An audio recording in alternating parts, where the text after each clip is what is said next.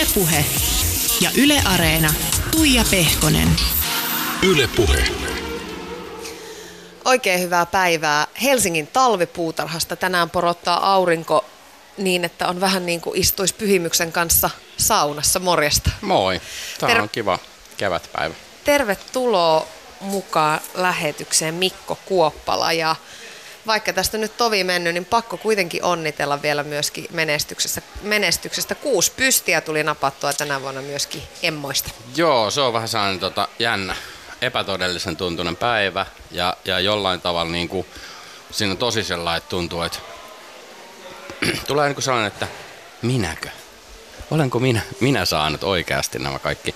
Ja sitten toisaalta myös sit kuitenkin samaan aikaan on sellainen, että, että kyllä sen on niin kuin nähnyt jossain tulevaisuuden visioissa, että, että tällainenkin päivä ehkä joskus elämässä tulee. Ja sitten se on hassu, että, että, että se niin kuin tavallaan toteutui.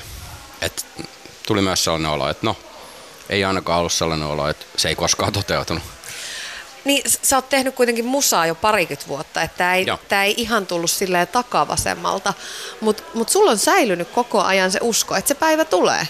Niin, tai se ei ole ehkä ollut hirveän niin kuin määriteltyä uskoa sinänsä. Se on ollut intuitio. Että jollain tavalla niin kuin, että se ei ole koko aikaa säilynyt. Mähän olen lopettanut 2011 soolouran mm, määrittelemättömäksi ajaksi. Ja sitten sit 2015 tein vasta sit seuraavan levyn. Ja tota, siinä välissä ei ollut mitenkään takeita siitä, että mä olisin ylipäätään tehnyt enää musaa. Mutta sitten se niinku alkoi tulee sieltä yleisön puolelta. Ja tietyllä tavalla mä taas niinku, se intuitio taas muuttui siihen, että mä oon jotenkin koko ajan ajatellut, että tämä on kaikenlaisten ihmisten musaa ja niinku, sillä koko kansan musaa, vaikka se ei olekaan ehkä mitään niinku, standardien mukaista poppia. Mutta sitten jollain tavalla mulla on ollut sellainen olo, että kyllä tää tästä, että vaikka se on vähän introverttia, niin kyllä se pikkuhiljaa etenee. Ja, ja tota, nyt tuli sellainen olo, että, että mut on ymmärretty ja se on tosi helpottavaa. Mikä kaikki muuttui viime vuonna? Koska tietysti Tapa-poika-albumin myötä tuli ihan hirveä menestys. Tässä on ollut kaikki vain elämää, sun muut, jotka on tietysti muusikoille, varsinkin usein räppäreille ollut semmoisia tosi isoja steppejä. Niin, ehkä se on jännä juttu. Mä, mä oon sillä tosi, tota, mä ö, katon aina tosi pitkälle. Ja jotenkin, jotenkin siis sit se muutos ei ole tuntunut niin isolta muutokselta. Et se on ehkä vaan niin kuin me- mennyt maaliin se suunnitelma tietyllä tavalla. Että, mm, ja ehkä, ehkä se niin kuin myös määrittää sitä, ö, minkälainen mä oon esimerkiksi jossain haastattelutilanteesta jossain, että välillä tuntuu, että, että mä oon ihan kotonani vaan siellä. Et mulle tää ei ole tullut silleen yhtäkkiä. Ja mulle tää ei ole niin jotenkin muuttanut mitään. Et mä oon tehnyt koko ajan, mulla on ollut niin kuin yli kymmenen vuotta jo keikkokalenteri täynnä ja päivät niin täynnä, kun pystyy duunia tekemään. Et ei sinne enempää mahu. Et tota, toki se ihmisryhmä, joka tunnistaa mut, niin se on vähän laajentunut, mutta ei se, se ei tunnu Vähän. eri- On se aika paljon. On se aika paljon jo määrällisesti ja sitten myös niinku, ihmistyyppejä on tullut lisää, mutta se ei niinku, se ei tunnu erilaiselta. Ja se on niinku hyvä, koska mä en niinku ollut asettanutkaan mitään, että sit kun niin tapahtuu, niin sit mä niinku on perillä tietyllä tavalla, vaan mm, enemmän niin kuin mä sanoin, että enemmän tullut sellainen olo, että että nyt mua ymmärrettiin oikeasti ja jotenkin, että ei, jäänyt, ei tullut sellainen niin kuin väärin ymmärretty olo, että mä, mä täällä niin kuin teen hirveästi duunia ja kukaan ei noteeraa. Niin nyt on sellainen, että on noteerattu ja, ja tota, siitä tulee tosi semmoinen niin kuin rauhallinen hyvä olo. Miten se tietoisuus siitä, kun sä kuitenkin laitat niihin biiseihin paljon itseäsi ja, mm. ja omaa elämää ja ikään kuin välillä revitään sydäntä riekaleiksi Joo. niihin biiseihin, niin nyt se tietoisuus siitä, että niin paljon isompi joukkio onkin kiinnostunut niistä ja ku- kuuntelee niitä, vaikuttaako se mihinkään? No siinä myös vaikuttaa se, että mä teen tosi pitkälle suunnitelmat, että tämä seuraava albumi, eli mikä me tehtiin ton Saimaa yhtyeen kanssa, niin, niin se oli jo päätetty ennen kuin vain elämää päätös tuli. Ja sitten mä ajattelin, että tämä tulee just hyvin, että että tämä niin kun vastaa vähän kierrepallolla taas niihin odotuksiin.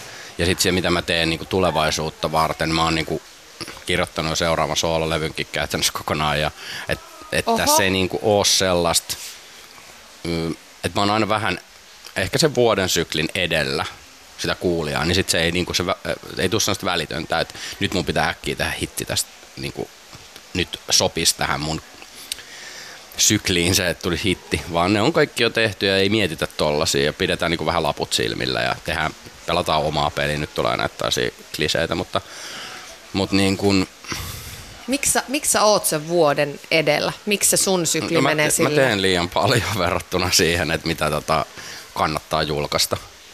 Et radioiden mielestä kannattaisi julkaista yksi iso hitti vuodessa ja yksi on keskikokoinen hitti, mikä ei jää elämään. Et tietyllä tavalla se olisi paras.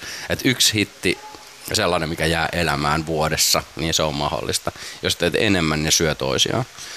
Mä haluaisin julkaista albumin vuodessa, mutta sitten taas albumi, jolta tulee aina vain yksi sinkku, niin se on liian vähän.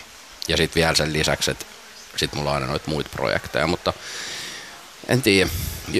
Jotenkin mä ajattelen aina vähän sillä että, että mulla on joku aina oma maailma ja oma kupla ja siellä pätee vähän eri lainalaisuudet. Ja, ja tota, sitten se, että se vasta kun ne julkaistaan, niin sitten siitä tulee osa sitä muuta maailmaa. Et mä en hirveästi seuraa, mitä muut tekee, enkä niinku reagoi siihen. Että, et siinä mielessä se ei ole vaikuttanut. Et enemmän se on vaikuttanut ehkä sit siihen, mm, että mitä esimerkiksi laittaa someen tai johonkin tollaiseen. Että et niistä ihmisillä on paljon enemmän sanottavaa kuin biiseistä. Se on jännä juttu. Et, et, mulla on ehkä tietynlainen mandaatti, että mä voin sanoa biiseissä melkein mitä vaan. Ja, ja se, mä oon niinku opettanut tietyllä tavalla kuuntelijat siihen, että okei, toi jätkä voi sanoa tällaisia ja, ja me ei suututa. Mutta somessa on vähän eri. Et, mm. et, mä oon tosi paljon vähemmän niin kuin esimerkiksi Twitterissä enää kertonut mun huonoja vitsejä, koska, koska niissä on ehkä se huumori ei välity ja sitten lähtee viraaliksi aina ne kaikista huonoimmat, missä, missä sitten, mikä jakaa mielipiteitä. Ja mä en halua olla niin kontroversihenkilö. Enemmän siellä omassa nurkassa puuhailija ja tosi paljon niin kuin vaan mietin omassa päässäni asioita. Et en ole sellainen niin kuin hirveän aktiivinen tuolla musapiireissä, että mä pyörisin jossain ja, ja törmäyttäisin välttämättä muidenkaan niin paljon niitä ajatuksia. Et enemmän tota vähän niin kuin joku kirjailijan työ, että, että, että siellä omassa nurkassa kirjoittelee jotain ja kuulijat sitten tietää, mitä sieltä tulee. Tämä on aika jännä ristiriita, missä sä ikään kuin elelet, että et on aika vahvasti se oma maailma ja olisi se oma sykli ja, ja oma tapa tehdä niitä asioita. Ja sitten kuitenkin artistin työ, sitä ei ole, jos ei ole niitä kuuntelijoita. Ne kuuntelijat ehdottomasti kuuluu siihen omaan sykliin, mutta nimenomaan niin kuin... Vai sanon... onko se tämmöisiä ulkopuolisia kaupallisia tietynlaisia äh, joo, paineita. Ei mä tiedä, onko ne paineitakaan, mutta siis lähinnä mä ajattelen myös sitä, että se on niinku sitä glamouria, sitä, että et nyt kun on menestynyt, niin nyt pitäisi sitten, että se juhlii ja näkyy ja silloin kun mä olin nuori, niin oli Tigerin vippi ja sitten sieltä katsottiin jostain peililasin läpi niitä taviksia ja, ja jotenkin mä oon niinku, mä oon niinku nähnyt sen jo muiden artistien kanssa, että mä oon ollut silloin 2011 JVGn kanssa, kun Suomi voitti jääkiekon maailmanmestaruuden niin ollut siellä lavalla ja ollut sille wow, tää, tätä ylemmäs ei voi päästä. Ja, ja tietyllä tavalla niin kuin nähnyt sen, ne bileet jo, että mulla ei ole sinne mitään niin kuin, tavallaan pyrkimystäkään. Ja oikeastaan mä luulen, että kun sä kysyt, että mitä on muuttunut viimeisen vuoden aikana, niin mä sanoisin, että sitä ennenhän se työtapa muuttui. Ja silloin 2017, kun mä tein tota edellistä levyä, niin silloin mä olin niin kuin just siitä 2017 alusta fokusoidun täysin siihen sisältöön vielä enemmän ja jätin ne kokonaan ne kaikki niin kuin lieveilmiöt siitä pois. että se oli ehkä se isoin muutos. Kuunnellaan tähän väliin yksi kirje sulle. Jännittää. Mä nimittäin soitin Mattila Rikulle. Hän on tuottanut sun kaksi, ollut tuottamassa kahta sun viimeisintä Joo. albumia.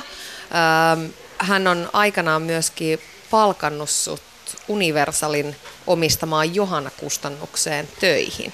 Joo. Hei Mikko, nähtäisikö jossain vaiheessa nyt lähiaikoina? Voisi taas päivitellä juttuja, musala ja muutenkin. Viime viikonlopun eduskuntafiilisten jäljiltä löytänyt taas itsensä pohtimasta muutosta. Sitä, miten kaikki muuttuminen on aina niin vääjäämätöntä. Se on niin mielenkiintoista ja hienoa jotenkin. Kun ajattelee politiikkaa, niin muutokset on aika sellaisia aktiivisen opponoivia. Että aina näkyvä vastustaja tulee ja haastaa ja tulee ja voittaa. Musamaailmassa ja popkulttuurissa, kaupallisessa maailmassa muutokset on jotenkin tiedostamattomimpia, jotenkin vaistonvaraisempia, kun instantisti uho, ihastutaan johonkin erilaiseen, jota ei vielä tunnettu aikaisemmin tai oltu osattu odottaa. Mutta jossa jollain selittämättömällä tavalla jotenkin jossain taustalla jotakin tuttua. Itse ollut todistamassa näitä keikahduksia muutamia sen 40 vuotta aikana, jona oli ollut itse aktiivisesti keimeissä. Tuntuu, että aika luontevasti ne asettuu sille vuosikymmenten aikahaarukoihin. Tietenkin noin muutokset, mitkä on rakenteissa, niin ne on aina ne isoimmat. Viimeksi kun ihan puhtaasti teknistä hakelua muutamalla vaihdettiin koko ostava yleisö ihan muutamassa vuodessa. Ja miten ne suvereenitkin semmoiset erilaisten aaltojen mukana nousseet yhtiöt ja firmat jotenkin aina vaan lässähtää ja kadottaa sen briljantin juttunsa. Ja sitten tietenkin ne artistit, tähdenlennot tai kiintotähdet, mitä ne nyt on. Ajattelen tätä pyhimysartistiakin. Melkoinen heilahdus. Et jos joku olisi tullut kertomaan seitsemän vuotta sitten Teflon Bratossille, kun pyysitte päästä Robinin fiittajiksi, että hei, että sinä muuten pyhimys olet seuraava Robin. siis se artisti, jonka haippi on niin kova, että nekin, jotka ei välttämättä edes pidä, noteraa sen. Että kuka sun imuun haluaisi nyt? Kuka sinne on nyt tulossa? Että onko se tuleva tekijä vai onko se jo joku mennyt opportunisti? Tästä tulee niin jotenkin luontevasti mieleen tämä sukupolvikokemus suomiräpistä. Että suomiräpistä on tullut ihan aito 2000-luvun sukupolvikokemus, että pitkään tuntui siltä, että tämän tyyppinen ajatus on jotenkin yksin oikeudella jollain myyttisellä härmärokilla, jota muumiota halutaan vieläkin niin kuin kaivaa haudasta. Ja sitten tietenkin kiinnostaa se, että miten tämä sukupolvikokemus muotoutuu, miten se niin kuin modifikoituu, että miten nämä räppärit jatkossa toimii, että luopuuko ne jossain vaiheessa leikkimästä sitä Amerikan veljeä ja sen kliseitä lakkaako ne olemassa sellaisia vähän naurettavia amatöörinäyttelijöitä ja kiinnostuuko ne oikeasti musiikin teosta. Uskaltaisiko sanoa taiteen teosta, ehkä vähän pateettista. Sillä tavalla, että kuulija voisi yllättyä, että kuka tahansa kuulija voisi yllättyä, että tämä on musta se oleellinen. Että kuka vaan, että miksei tätä tapahdu enempää, miksei voisi tapahtua. Nyt tuntuu siltä niin kuin globaalia oppia, kun seuraa nyt keväällä 2019, että joku tämän tyyppinen ilmiö on selvästi jotenkin käynnissä. Joo, mutta ehkä näitä pitäisi kysellä vain joltain 13-15-vuotiaalta tyypeiltä, jotka haluaa näyttää keskisormeen vanhemmilleen. No, lopulta kaikki varmaan palautuu siihen, että kuka osaa sen tarinan kerronnan parhaiten. Eli että artistin mitta on sen kielellisessä tai kirjallisessa lahjakkuudessa. tasolla pohtinut sitä, että genrestä riippumatta, että mikä on se biisin selkeä kohta. Tavallaan semmoinen valokiila, joka läpäisee kaiken. Semmoinen kohta, jossa ei ole tulkinnan tai metatason tai haipin tai sellaisen kuuliuden selittävää tai sellaista löysyyttä, keskinkertaisuutta, anteeksi antavaa hämäryyttä. Niitä keisarin uusia vaatteita voisi kysyä, että oliko tässä jättiläinen biisissä sellainen, oliko siinä kertosäkeessä tai siinä tarinassa sellainen.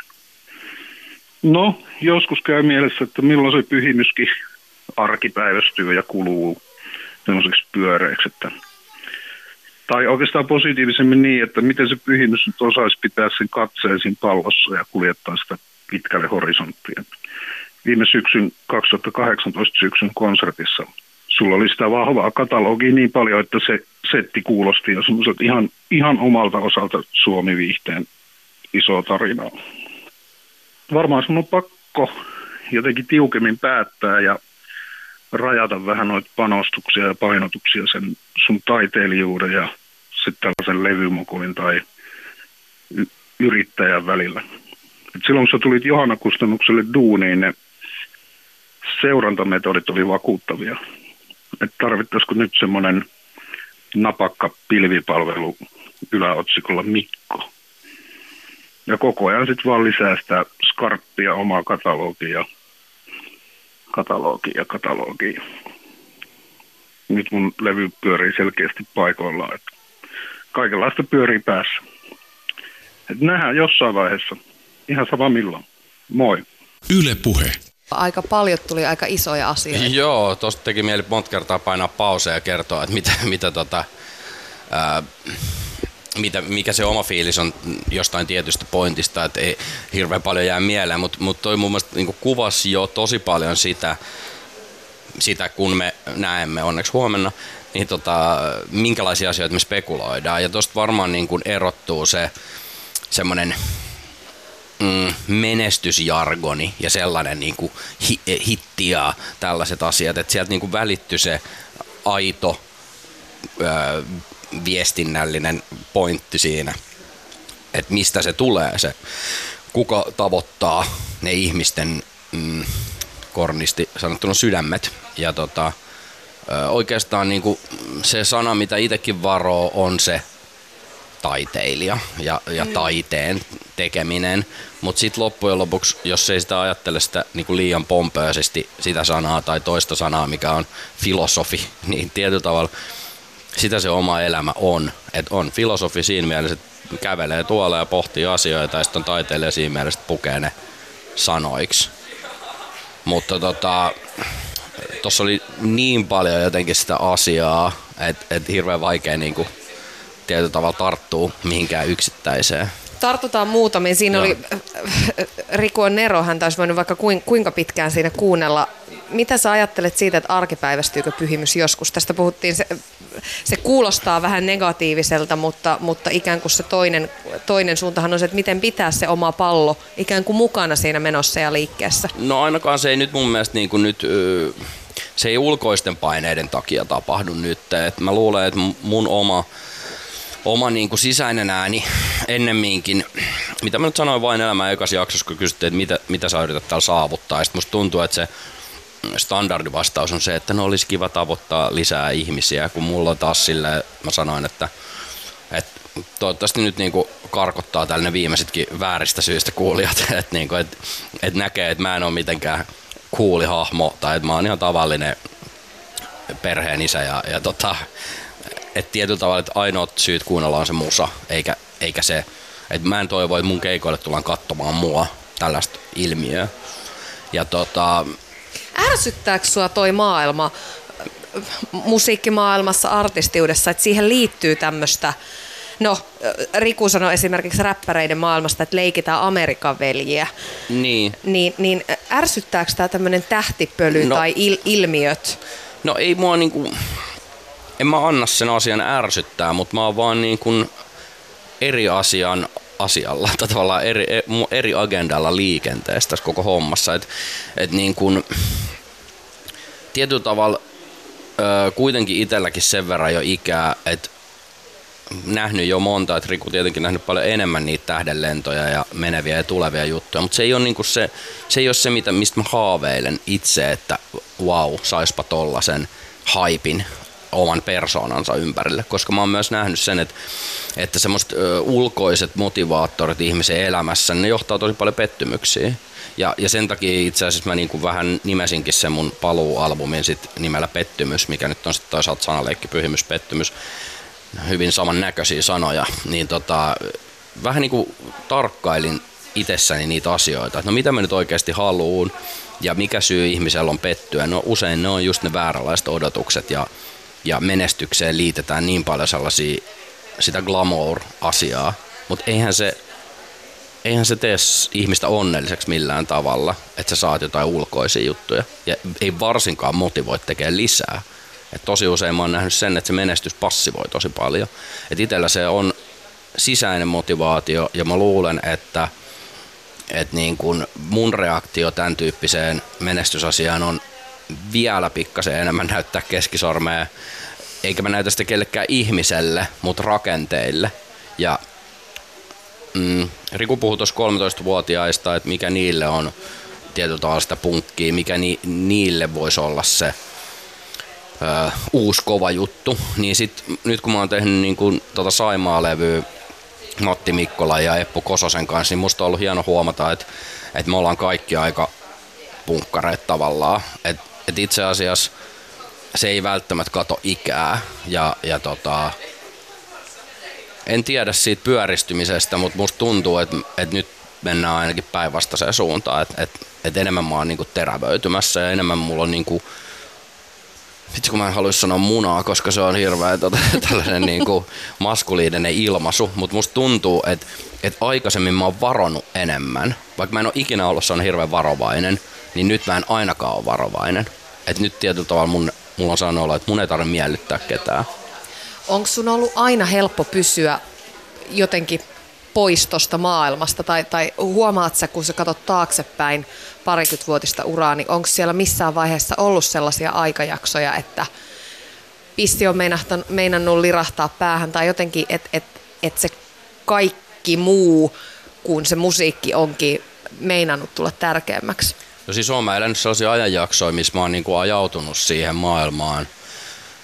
Mutta ei se ole ikinä ollut sillä niinku, että ehkä se on enemmän ollut sit sitä, että on vaan elänyt sitä haippia, mutta en mä ikin siihen uskonut.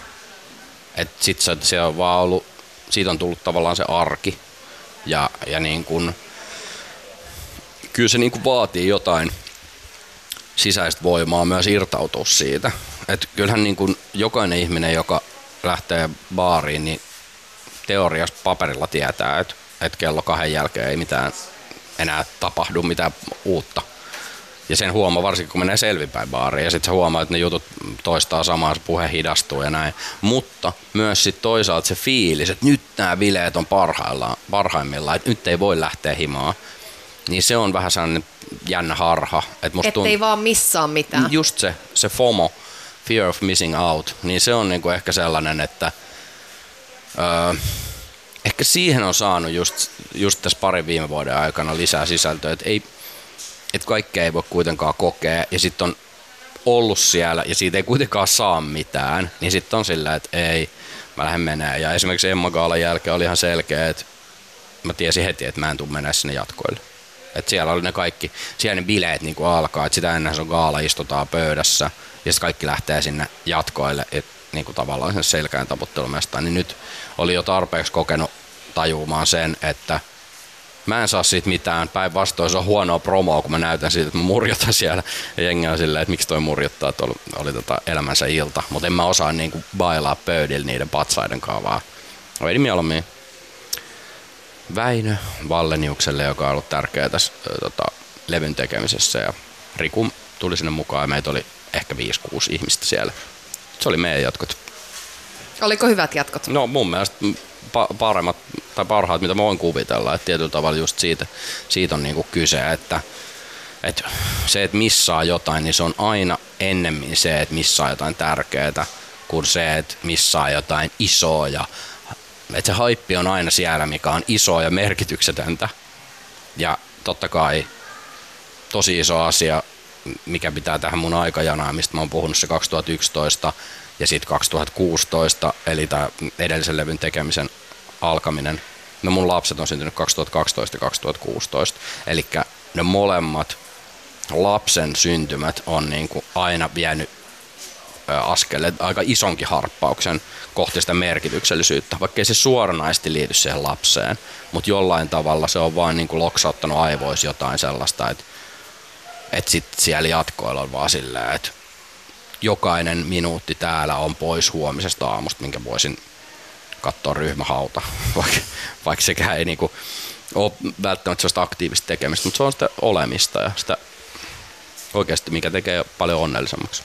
Niin, sulla on tosiaan kaksi lasta kotona, kaksi tytärtä ja linjaveto, että he ei julkisuuden, julkisuuteen kuulu. Niin mitä sä ajattelet siitä maailmasta, jossa me nyt ollaan? Että melkein niin kuin, että kaikki pitäisi repiä auki ja tuoda julkia. Mitä enemmän sä paljastat, niin sitä aidompi sä oot ja sitä enemmän sä annat ihmisille. Tätähän tämä vähän valitettavasti nyt on. Niin, no itse asiassa mulle ei ole välttämättä niin ehdoton linjaveto. Et se on ehkä vähän tota sellainen – et jonkunlainen linjaveto on, mutta mut ei se ole mitenkään selkeä. Et, et niinku, ehkä niinku lähtökohtaisesti mun ajatus on se, että mä en ole julkisuudessa. Mä olen talvipuutarhassa keskustelemassa sun kanssa ja sitten meillä vaan on nämä mikit tässä ja mä yritän olla niin kuin ihan kuin näitä mikkejä ei olisi tässä. Et, et se ei mulla ole niin kuin, et jotenkin mä ajattelin, että Suomi on niin pieni ja, ja jotenkin se jotenkin se on tosi pientä. Että et sit jos lapsi näkyy jossain, niin mä en niin kuin osaa kuvitella, että miten se vaikuttaisi sen elämään kielteisesti. Et ennemminkin se ihmisten mielipide siitä on tosi vahva. Et sieltä tosi moni on niin kuin sanoo mulle, että mulla on vaikka, ää, tehtiin vain elämä Instastory semmoinen IG-tilikaappaus ja siellä mä tein sen niin kuin oikeastaan mun tyttären kautta vähän niin kuin, että se oli se päähenkilö ja mä kuvasin sitä ja sitten mä olin vaan se ääni siellä kameran takana, mutta, mutta tota, moni on silleen, että miksi sä oot niin kuin tuonut sen tähän julkisuuteen. Sitten mä ihmettelen, että mi- miten se niin kuin oikeasti vaikuttaa. että ihmisellä on vähän sellainen pelko siitä, että tämä lapsen elämä muuttuu, mutta jollain tavalla jollain tavalla, niin kuin mä muistan, luokkakaverit saattoi olla jossain Disney-elokuvassa äänenä tai joku saattoi olla jossain mainoksessa ja joku jopa näytteli jossain leffas lasta. Ja sit mä niinku, en mä ikinä ole nähnyt siinä mitään sellaista kielteistä. Niin tota, tietyllä tavalla mä en, mä oon pohtinut tosi paljon vaan sitten, että mitä se julkisuus on. Eihän mun elämä ole julkista millään tavalla. Että mä voin puhua asioista ja, ja tota, ihan, ihan niin kuin hyvin voin kertoa omasta perheestäkin, mutta, mutta ei se tee siitä julkista, että te silti ole siellä paikalla elämässä sitä maailmaa. Et tota, niin mitä se julkisuus on? Niin. Sehän on tosi iso kysymys. Se on tosi vaikea, vaikea juttu, koska sitten taas toisaalta, kun sä sanoit siitä, että pitäisi olla esillä ja kaiken pitäisi olla avointa, niin en mä ole kokenut myöskään sellaista painetta. Ja jotenkin niin kuin, jotenkin se, se rajanveto on sille tosi, tosi jännä, koska, koska niin kuin, toisaalta jos sä et kerro mitään, jos sä oot ihan vaan sille nimimerkki ja sä puhut vaan siitä musan tekemisestä, niin sitten se on myös niin kuin, koska me ollaan ihmisiä vaan ja ihmiset niin kuin kuuntelee myös musiikissa, kuitenkin viestitään sitä inhimillisyyttä. Se on niin kuin tunneviestintä ja kerrotaan, mulla varsinkin on niin kuin kuitenkin jonkunlainen agenda siinä, että mä puhun siitä, että on introverttia, että voi olla esiintyjä vaikka introverttia, ja että ei tarvitse olla niin kuin näitä ja näitä asioita, vaan voi olla vaihtoehtoisesti jotain muuta. Niin jos mä en puhuisi niistä avoimesti, niin musta tuntuu, että, että se olisi niin kuin oikeastaan, se jäisi vähän niin kuin torsoksen juttu. Että se tuntuu, että silloin se olisi irrallisempaa se musiikki. Että jollain tavalla mua ei niin kuin haittaa se, että joku tietää musta jotain asioita, mutta sitten on jotain asioita, mitä, mitä mä en halua, että kaikki tietää, ja se on se ero, että mä kuitenkin itse säännöstelen sitä. Vaikuttaako sun lapset tai se, että sä oot isä, niin jotenkin siihen, minkälaisia valintoja sä teet sun uralla? No en mä sit, ei tietoisesti, mutta, mutta varmasti ne on muuttanut mua ihmisenä ja se, että, että minkälainen ihminen mä oon, niin vaikuttaa täysin siihen, että minkälaisia valintoja mä teen. Eli et sä ryhmähauta kattos ehkä ilman heitä? En, en, en, mutta en myöskään puhuisi siitä haastatteluissa. Ehkä niin kokisin sen vähän jotenkin, jos mä ajattelen, että mä olisin tässä samaan aikaan tätä ohjelmaa kuuntelisi kymmenen vuotta nuorempi minä, niin totta kai meillä, tai en mä tiedä, totta kai mulla ainakin sit on se versio itsestäni, kymmenen vuotta nuorempi minä ja kymmenen vuotta vanhempi minä, jotka kuuntelee ja sitten ne kommentoi mulle myös tätä, että mitä mä tässä nyt teen. Ja, ja tietyllä tavalla, että onko mä nyt ihan faija tässä näin. Ja ja sitten kyllähän se on aina sellainen, että, että 20 sä kelaat, että, että 40 elämä on ohi ja, ja sitten kun se alkaa olemaan sit sä oot, ei, että en mä en todellakaan haluaisi olla 20 enää. Että siihen kuuluu niin paljon sellaisia epävarmuuksia, mitä ei silloin niin tietyllä tavalla tajuu. Ja jotenkin just se apinointi ja, ja se, se että mm, se itsenäinen ajattelu on paljon vaikeampaa, koska se ryhmäpaine on jotenkin... Se tuntuu olkapäällä asti niin, silloin. ja sitten mä oon iloinen, että mä en ole elänyt mun parikympäsiä silloin, kun on ollut some, kun silloin se olisi jotenkin niin, niin paljon addiktoivampaa ja jotenkin sellaista, kun kyllä mä muistan ihan vaan, vaikka oli joku foorumi, Suomi Hip Hop Foorumi, niin, niin siellä piti aina käydä katsoa, että montako kommenttia joku uusi biisi on saanut ja se olisi varmaan ihan niin kuin, ahdistavaa, mutta tota, kyllä varmasti sitähän se on, kasvamista ja, ja tota, samalla kun itse kasvattaa lasta, niin lapsi kasvattaa sua ja, ja tota, mun mielestä tosi omassa elämässä tosi hyvään vaiheeseen tullut se, että kyllä se niin kuin 20 loppuvaiheessa alkoi olla sille, että tämä toistaa vähän itteensä, että, että asiat on vähän niin kuin nähty. Mutta se lapsen kautta niin sä pääsit niin kuin resettaa sen homman ja sitten yhtäkkiä kaikki, joka sana on joskus ekan kerran ja ekat askeleet ja kaikki. Sä pääsit näyttää jotain, että tätä kirjaa mä luin pienenä ja sitten koko ajan mennään eteenpäin, niin se on niin kuin, siinä muuttuu myös itse samalla. Mietit sä ikinä sitä silleen, että, että minkälaisia lapsia tai minkälaisia naisia sä haluat kasvattaa? Öö, mä en hirveästi usko siihen, että mä voisin kasvattaa. Mä enemmän ajattelen sitä, että minkälainen isä mä haluaisin olla. Ja mä peilaan tosi paljon omaan kasvamiseen siinä, että ensinnäkin mua on ehkä yritetty kasvattaa, musta ei tullut kyllä sellainen, mitä yritettiin. Että tota, Tuleeko kenestäkään ei, mä, koskaan? Mä en usko, koska, koska mulla on tosi vahva, niin kuin, no mä, yksi anekdootti, joka liittyy itse asiassa tähän vähän samaan puistikkoon sen takia, että tuossa on Tuossa on toi Olympiastadion vieressä ja mä kävin siellä Olympiastadionin kellarissa karateharjoituksissa kuusivuotiaasta lähtien. Ja siihen aikaan kuusivuotiaan, seitsemänvuotiaan pysty lapsen laittaa kävelemään kilsamatka yksi, mitä ei nykyään ehkä pystyisi. Mutta mä en sit enää jaksanut käydä siellä. Ja sitten mä ilmoitin, että mä en enää halua mennä sinne ja mun vanhemmat oli silleen, että no me ollaan maksettu tää, että kyllä sä käyt siellä. Niin en mä mennyt sinne. Mä menin tuohon metsikköön se kassi olalla ja sitten tulin tunnin päästä takaisin kotiin. Että et se niinku, et, et vaan niinku kuusivuotiaasta asti on ollut jo tosi vahva oma tahto ja sen takia, jos mä katson mun esikoina on nyt kuusi ja puoli, niin en mä voi muuttaa sitä ihmisenä. Mutta sitten ne tietynlaiset asiat taas semmoinen niin perusturvallisuus ja, ja se suhde, luottamussuhde ja, ja sellaiset, mitkä mulla on taas ollut aina hyvät omiin vanhempiin ja, ja tota, pystynyt vielä teininäkin lähteä heidän kanssa jonnekin lavamatkalle ja että on ollut yhteisiä juttuja silloinkin, niin sitten myös se irtaantumisvaihe, se itsenäistymisvaihe on ollut sitten sellainen kuitenkin suhteellisen rauhallinen siinä mielessä, että ei ollut sellaiset, vaikka on riidelty, niin se ei ole kuitenkaan tulehduttanut ikinä niitä suhteita. Että sellainen vanhempi, että et tietyllä tavalla aika rento kuitenkin. Millaiset asiat sua tässä maailmassa ja yhteiskunnassa ja Suomessa, jossa me eletään, niin isänä huolettaa? No Suomessa mua ei huoleta, huoleta erityisesti mikään, edes, edes tämä niinku vaalitulos ja tällainen niinku polarisoituminen. Mä oon aika sellainen isojen perspektiivien ihminen. Mä ajattelen, mä luen aika paljon historiaa, mä kiinnostaa tosi paljon sellaista niinku megatrendit, jotenkin sanan mä oon Rikulta oppinut itse asiassa, ja siinäkin viitattiin noihin isoihin liikkeisiin tuossa puhelussa. Ja tota, mm, jotenkin mä ajattelen, että jotkut asiat on vääjäämättömiä ja joitain semmoisia eroja sukupolvien välillä on. Ja järjen puhuminen ja varsinkaan järjen huutaminen ei muuta sitä kehityksen suuntaa.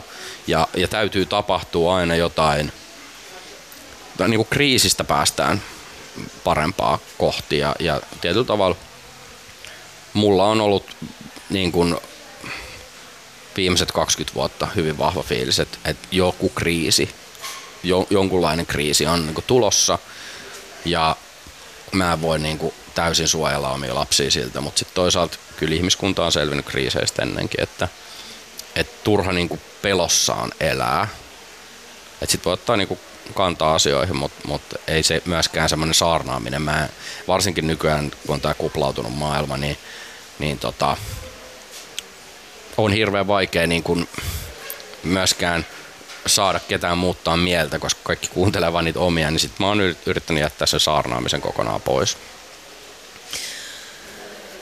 Niin kuin mainittua, sä oot tehnyt parikymmentä vuotta musan parissa töitä, sooloura, Teflon Brothers, Ruger Hauer, nyt jo tosin kuopattu Ruger Hauer siis. Lisäksi tietysti vielä levyyhtiöduunit. Niin mitä sä saat musiikista ja esiintymisestä? Ja on, onko se vielä niin kuin eri juttu, että mitä sä saat siitä musan teosta versus mitä sä saat siellä lavalla ja esiintyessä? No on itse asiassa, joo. Tota, mm, mä oon aina niin kuin oikeastaan teinistä asti etsinyt jotain itseilmaisukanavaa. Mä en itse asiassa kelaa itseäni musiikin tekijänä. Et mulle musiikki on vähän niin kuin, jos mä ajattelen, että Quentin Tarantinolle musiikki on osa sitä elokuvaa. Jos laitat ne musat pois, niin se leffa on ihan eri. Ja jos vaihdat vielä jotkut toiset musat, niin se vasta onkin eri. Ja tota... Tämä on muuten tosi poikkeuksellinen vastaus. Mm. Mä just lähdin kelaamaan, anteeksi että mä keskeytän, mutta mä lähdin kelaamaan kaikkia tämän ohjelman vieraita ja kerta toisensa jälkeen mä kuulen sen, että se tekeminen, oli se sitten artistina olemista tai mm. näyttelijyyttä tai urheilijuutta, niin, niin että se määrittää sen ihmisen identiteettiä ja. tosi vahvasti, jopa siihen saakka, että se sun suoritus on yhtä kuin sun onnistuminen ja. tai epäonnistuminen. Mm, no siis identiteetin kauttahan sitten löytää sen flow-tilan. Et tietyllä tavalla flow ei voi päästä, jos yrittää olla jotain, vaan sun pitää niin kuin olla se, mitä sä oot, ja sitten vaan esimerkiksi, tämä liittyy vaikka esiintymiseen, että jos mä siinä mietin, miten mun pitää olla, niin se on feikkiä. Mutta jos mä vaan oon, ja tietyllä tavalla kanavoin sitä asiaa, niin sit se on aitoa. Ja, ja sen löytämiseen mulla on mennyt niin kuin tosi pitkä aika, koska, koska niin kuin esiintyjänä mä oon aika epävarma. Mutta sitten taas tekijänä mä oon ollut aina aika ö, sillä itse varma, että mistä päästään nyt siihen, että kun mä en koe itseäni musiikin tekijänä, mutta mä oon niin kuin nuoresta asti yrittänyt löytää sitä omaa itseilmaisukanavaa. Ja mä, ehkä mun niin kuin haaveammatti oli elokuvaohjaaja. Mutta sehän on tosi semmoinen niin kuin sosiaalinen työ, että sun pitää ohjata ihmisiä. Mä oon ehkä enemmän ollut silleen, että ei, että mä haluan ilmasta itseäni. Ja ö, mä sain aina aika huonoa palautetta koulussa kaikista taideaineista ja silloin se itsetunto kärsi. Mutta sitten mä oon just sopiva ikäinen siinä, että 90-luvun loppuvaiheessa tuli tää hip-hop, minkä oikeastaan muuten mä en koe itteeni hirveän hip-hop-artistiksi, mutta se, mistä se on lähtenyt, on se omaehtoinen tekeminen. Mikä, niin kuin ajatellaan, että missä se on syntynyt, niin on ollut selkeästi niin kuin valkoisten tällainen mm, normatiivinen itseilmaisu. Ja sitten on tullut nämä vaihtoehtoiset, että kuvataide on graffitia ja, ja tanssi on mm, breakdancea ja, ja sitten tota, musiikki on rap-musiikki ja DJ scratchaa ja ja tota, sitä kautta löysi sit sen, että koska oli siinä en, tietyllä tavalla siinä ensimmäisessä aallossa, mutta sellaisessa kuitenkin, että kun tämä tuli, tämä suomenkielinen rap tuli sillä semmoiseksi, että sitä on aina hyväksyttyä tehdä, että se ei ole pelkästään noloa, niin aloitti sen heti samoihin aikoihin. Niin silloin oli niin kuin semmoinen fiilis, että, että tässä mä voin olla hyvä ja tässä ei kukaan kouluopettaja voi tulla sanoa mulle, että sä et ole hyvä. Vaan itse asiassa mä määrittelen sen itse. Ja se alkoi niin kuin ennen räppiä myös graffitissa. Ja, ja sen jälkeen mä jo, jonkun verran niin kuin, mm, maalasin öljyvärimaalauksia, missä mulla oli niin kuin sillä oma ty- tyyli. Ja ei nyt tietenkään mä en ajatellut, että nämä ketään muuta kiinnostaisi, mutta jollain tavalla mä itse olin kuitenkin sitä mieltä, että tämä oli onnistunut juttu. Ja sitten sama päti siihen räppihommaan, että, että se on joku sellainen ö, risteyskohta runouden ja musiikin, mus, tai perinteisen lyriikan ja sitten mun mielestä vähän stand-up-komiikan siinä risteyskohdassa. Et stand-up-komiikka kuulostaa siltä, että okei, että pitäisi olla hauska, mutta jos mä katson amerikkalaista stand-up-komiikkaa, niin parhaimmat koomikothan ei ole sinänsä, ne ei kerro vitsejä, vaan ne vaan asettelee ne ö, totuutta kuvaavat lauseet sellaiseen muotoon ja ne tauotukset on sellaisia, että se todellisuus itsessään naurattaa ihmisiä. Se on niinku sellainen, mitä mä yritän mun, mun musiikilla tehdä, että vähän niin kuin nauretaan elämälle, koska me ei voida mitään muutakaan. Et se voi olla sellainen, että mun musiikista moni sanoo, että se on masentavaa, mutta sitten musta tuntuu, että ne ei kuunnellut vielä ihan tarpeeksi, koska mun mielestä se on lohdullista. Se on jollain tavalla, siellä on se, se aina päätyy siihen, että no elämä on tällaista, me ei voida sille mitään, joten ainoa mihin voidaan vaikuttaa on se meidän oma asenne. Ja, ja tota, siinä on sellainen mun niinku iso pääviesti. Ja sitä, sitä mä yritän niinku lähestyä monista eri kulmista just siitä, että yritän purkaa sitä, että no nämä yhteiskunnan normit on vaan normeja, nämä on vaan niin kuin sovittuja asioita, että jos sä oot erilainen, jos tuntuu erilaiselta, niin se on ihan tosi ok. Ja sitten yritän niin kuin näyttää niitä esimerkkejä ja ehkä mustan huumorinkin kautta välillä saada ihmiset nauraa myös itselleen. Niin kuin elämä sinällään on, eihän tässä paljon muuta voi kuin nauraa, jos haluaa hengissä selvitä. Niin, tai sitten sanotaan, että, että eihän kukaan selviä elämästä hengissä, niin kuin Ei Juise sanoi. Niin. Että sitten se, että jos meillä on joku sellainen tilanne, että me päästään arvioimaan sitä meidän elämää, niin kyllä yleensä ne ihmiset, jotka on ollut sillä, että no hittoako tässä päivä kerrallaan mennään eteenpäin, nautitaan tästä, nyt paistaa aurinko, ollaan iloisia, versus se, että ollaan koko ajan huolissaan, niin sitten se, ei se huolissaan oleminen poistanut sitä tulevaa ongelmaa. Itse asiassa stressitasot on pahimmillaan silloin, kun sä odotat jotain. Kun sanotaan, että, että, että jos niin kuin kipuki on pahimmillaan just ennen kuin se nyrkki osuu sun naamaan. Sitten kun se osuu sun naamaan, niin sitten sit se on vaan tuntemus, mutta se pelko on itse asiassa paljon pahempi stressin aiheuttaja. Mä en väitä, että mä olisin tosi silleen Chen ja en huo, stressaisi mistään, mutta on sellainen niin kuin mantra, mitä mä itselleni sanon ja sitten mä pyrin niin kuin myös toistaa muille, että et niin kuin, tietyllä tavalla se, se, se stressaaminen ei auta ainakaan yhtään mitään. No, miten sä teet niitä valintoja, että et, et mitä sä seuraavaksi teet ja mihin asioihin sä lähdet mukaan? Sun vahvuuksinahan mainitaan aina se, että sä pystyt hyppelemään tyylilajista toiseen tosi uskottomasti ja vaivattoman näköisesti ja kuulosesti. Nyt tosiaan esimerkiksi yhteistyöprojektit on Saimaan kanssa. Sitten siis tuliko sulta Ressunkaan biisi? Joo, Joo. Ressuhan on tota, itse asiassa, ei olisi varmaan päätynyt meidän levyyhtiölle, jos me oltaisiin ensiksi tehnyt sitä Hubba Bubba biisiä taas sitten, mikä oli ihan sattuma, että me nähtiin vaan Aurajoen rannalla ja asiat loksahteli ja samana il- iltana lähdettiin mailiin, että tehdään tämmöinen biisi. Ressu on mun lapsuuden aikojen Joo. suurin idoli ja tähti, sanottakoon se tässä. On kyllä tainnut se Ressullekin Joo, jossain vaiheessa mies. sanoa, kyllä. Äh, Mutta niin, ku, mm. kuinka, onko se intuitio ja fiilis, mikä intuitio. sulla ratkaisee? Täysin, täysin intuitio ja, ja tota, myöskin se, että öö, mä pyrin aina niin kuin ajattelemaan silleen, vähän Raimo Helmisenä siinä, että jos on bändi, niin miettii, että mikä tämä bändin etu on. Mik, mitä tämä bändi nyt sanoisi. Mä ajattelin, että Ruger Hauerkin oli niinku oikeastaan hahmo yksi, yksikössä, vaikka meitä oli kolme, jotka niinku sanallisti sitä sen hahmon tarinaa, niin silti mä en ikinä ajatellut, että on, tässä on kolme eri henkilöä, jotka kertoo.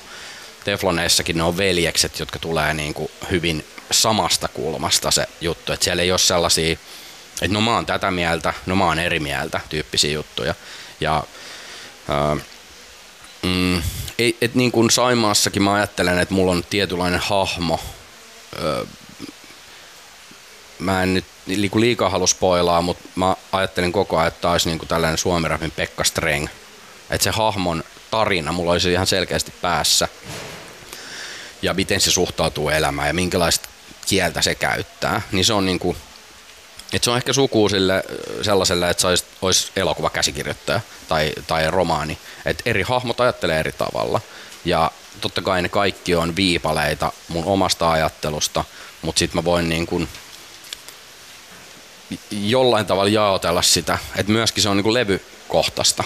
Että mulla on jotkut levyt on tosi sellaisia, itse asiassa mun ensimmäisen soololevyn ensimmäinen biisi on Talvipuutarha ja täällä on otettu ne promokuvat, niin se on semmoinen aika semmoinen Mä en tiennyt Joo. tota.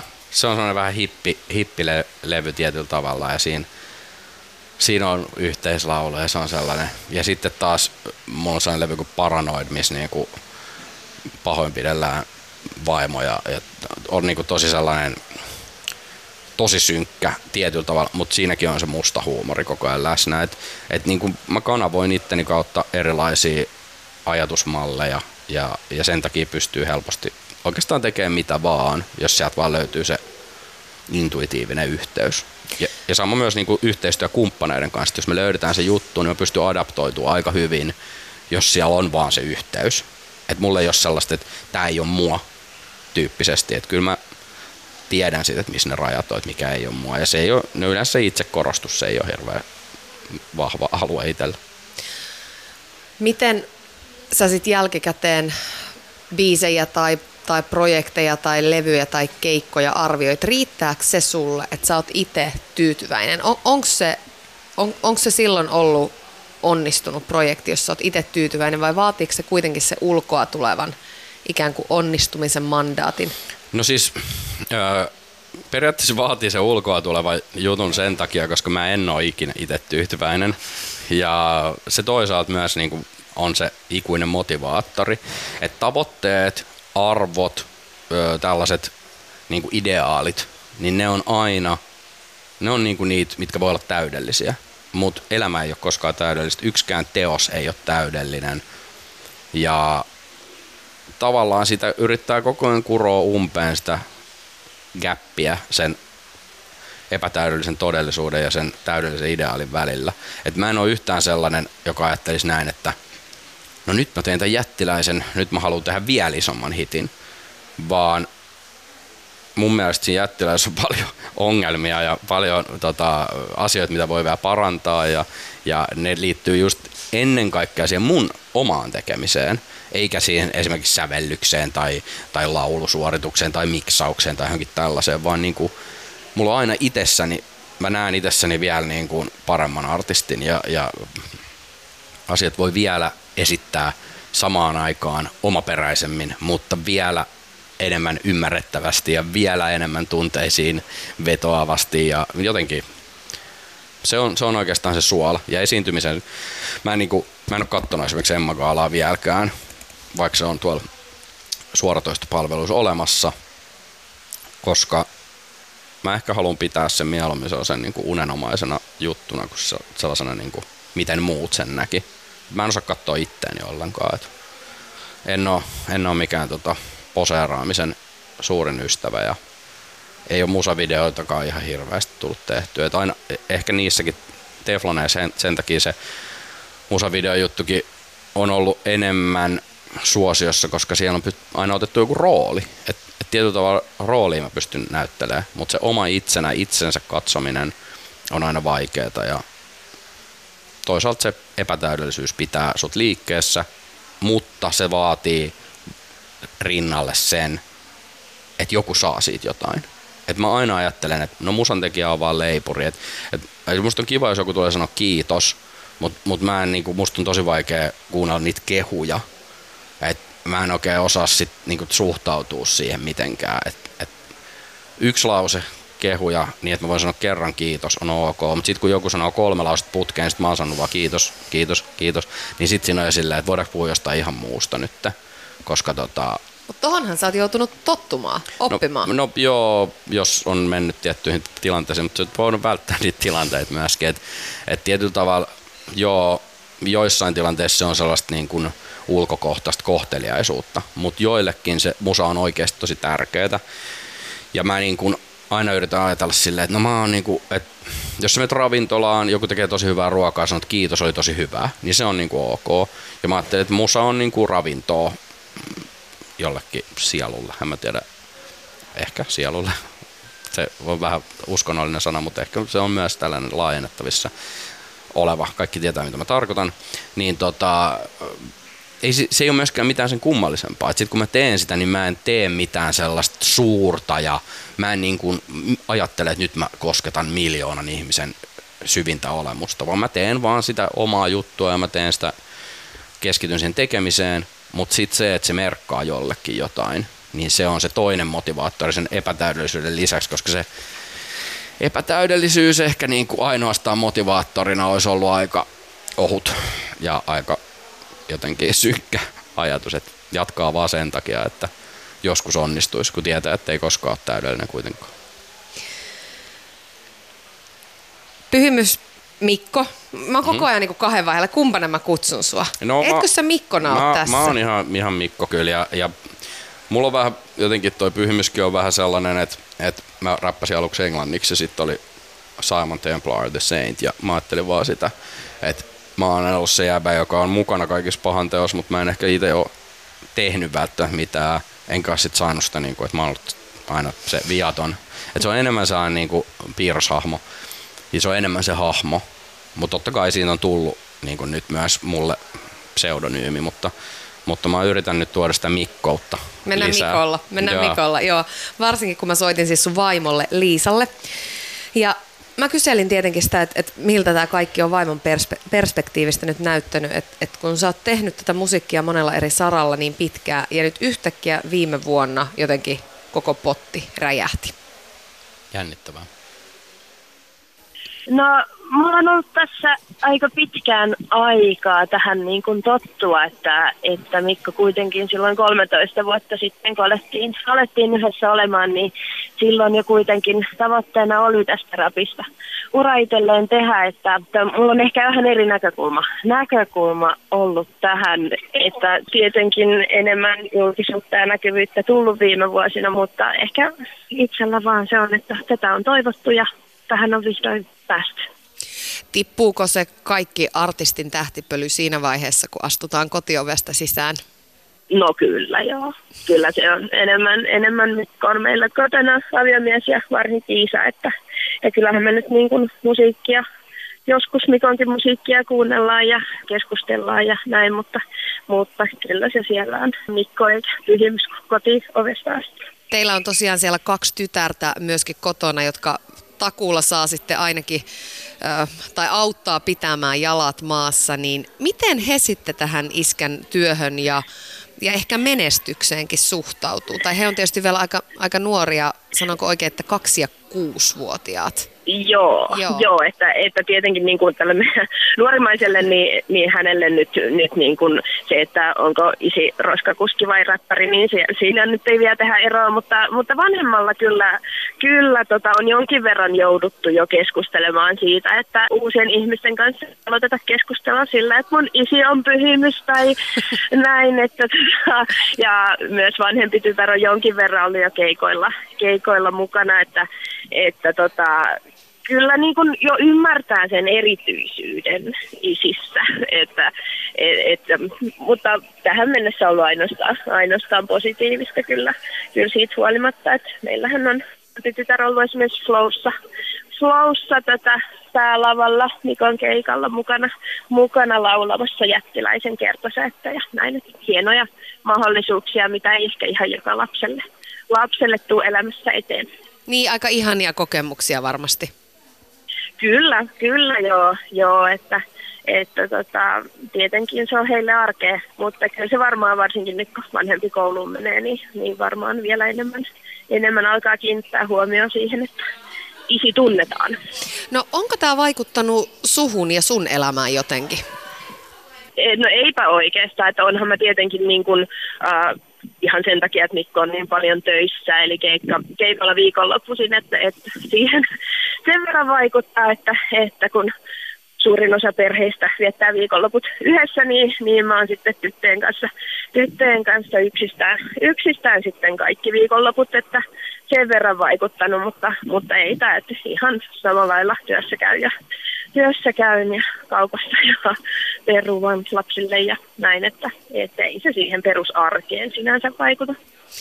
Liisa, kerro vielä siitä, että minkälainen se Mikko siellä kotona sitten isän roolissa oikein on? Minkälainen iskä hän on? Mikko on paljon pois, mutta sitten kun se on kotona, niin se on kyllä hyvin niin kuin läsnä lapsille, lapsille että ehkä, ehkä niin kuin jos lapsilta kysyttäisiin, niin, niin varmaan niin kuin luonne sieltä on, että isi on hassu. Eli paljon, paljon niin kuin hassuttelee lasten kanssa ja, ja viettää sitten niiden kanssa, niiden kanssa sitten oikeastaan kaiken vapaa-aikansa sitten sitten ja lukee, lukee lapsille iltasadut aina kun, aina kun on tätä kotona ja näin. Että, että oikein erinomainen isä lapsilleni. Yle Puhe. Siinä kuultiin Mikko siis sun vaimoa Liisaa, joka puhuu susta tosi nätisti, niin Kuin- vaihtoehtoja. Kuinka paljon työasiat tulee sinne kotiin mukaan? No ei ne hirveästi tuu. Ja sitten niin musta tuntuu, että toi sun e- ens, tai ensimmäinen kysymys siitä, että miten tämä on muuttunut, niin mä luulen, että se just nimenomaan on niin, että se, ei se ole meidän perheeseen vaikuttanut hirveästi, koska mulla on ollut kalenteri täynnä jo yli kymmenen vuotta ja, ja niin kun, Sä oot tosi työteliäs. niin, ja sitten niinku, se on mun, se on ollut jo ennen tavallaan tätä, että jo silloin, että mulla on niinku, saattaa olla jotain, mulla on niinku kalenterit tallella 2000-luvun alusta asti, ja siellä on niinku, sit mä katon sille, että täällä on ollut tämän ajan tosi tärkeitä juttuja, että sit, sit on niinku harjoiteltu jotain nuorisotalokeikkaa varten, ja se on ollut niinku sellaista jollain tavalla päämäärätietoista, vaikka siinä ei ole sellaista tavoitetta asetettu, mutta jollain tavalla se on ollut osa identiteettiä koko sen ajan, ja sitten se ei ole sen takia niin kuin vaikuttanut kuitenkaan loppujen lopuksi hirveän paljon siihen kotiminään. Paitsi ehkä just sitten kun ne lapset on tullut, niin sit, mm, se fokus on hirveästi mennyt sitten heihin. Et se, se on ehkä sellainen niin kuin haastavin asia, mutta Miten sä pidät ylipäätään kaiken tämän keskellä itsestäsi huolta ja itsesi järjissäsi? No Ei ole it- itsestään itseään selvä. ei voi pitää järjissään, mutta tota, paremmin koko ajan. Koko ajan mä öö, teen, yksi tosi iso osa mun työtä on se, että mä niin kun mietin, että mikä kaikki on tarpeellista ja sitten mä yritän delegoida kaiken muun. Mä yritän järjestellä koko ajan. Mä teen aina vaan kahden vuoden ö, sopimuksen tonne Universalille kerrallaan ja määrittelen aina uudestaan sen mun roolin. Ja nyt tämänkin vuoden alusta mä oon taas vähän niin kuin muuttanut sitä roolia. Mm, ehkä enemmän visiopainotteiseksi ja vähemmän työpainotteiseksi, että, että niin kuin tietyllä tavalla aika unelma tilanteessa, että voi sanella vähän silleen, että mä en enää tee näitä asioita, että tässä on mun ehdot tai muuten mä en tee ollenkaan, niin kuin Rikukin sanoi tuossa, että pitäisi vähän sitä mogulointia vähentää, mutta sitten taas mulla on opettajan koulutus ja mulle on itselleni hirveän tärkeää antaa sitä omaa tietotaitoa eteenpäin. Että jotenkin se, että toinen vaihtoehto on se, että pitää sen itsellään sen osaamisen. Ja se tuntuisi hirveän itsekkäältä. Ja myös niin kuin toisaalta niin kuin korkeamman tason itsekkyyttä on se, että minä olen se, joka sai opettaa sen jollekin. Ja minä sain neuvoa jollekin artisteille, miten tämä kantsii tehdä. Ja, ja tota, se on mulle niin tärkeää, että mä tuskin tuun koskaan täysin sitä lopettaa, mutta se muuttaa muotoaan siinä mielessä, että, että mä en niitä niin kuin kirjanpidollisia ja muita tällaisia tai ö, levyyhtiön töihin liittyviä Gramex-ilmoituksia ja label copy lappuja enää tee, vaan, vaan enemmän menen siihen niin kuin puhetyöläisen rooliin, että katsotaan sitten kun mulla on Yle puheella joku sellainen Sarasvaa-tyyppinen monologiohjelma, niin, niin se voi olla semmoinen tulevaisuuden haave. Ehkä jonain päivänä sä oot hyvä Mm. puhuja, niin tämä voi hyvinkin tapahtua, ei, ei tiedä. Kiitos Pyhimys, kiitos. Kiitos. Mikko Kuoppala tästä haastattelusta. Kaikkea hyvää. Oli tosi hauska. Kiitos. Ylepuhe ja Yle Areena. Tuija Pehkonen. Yle Puhe.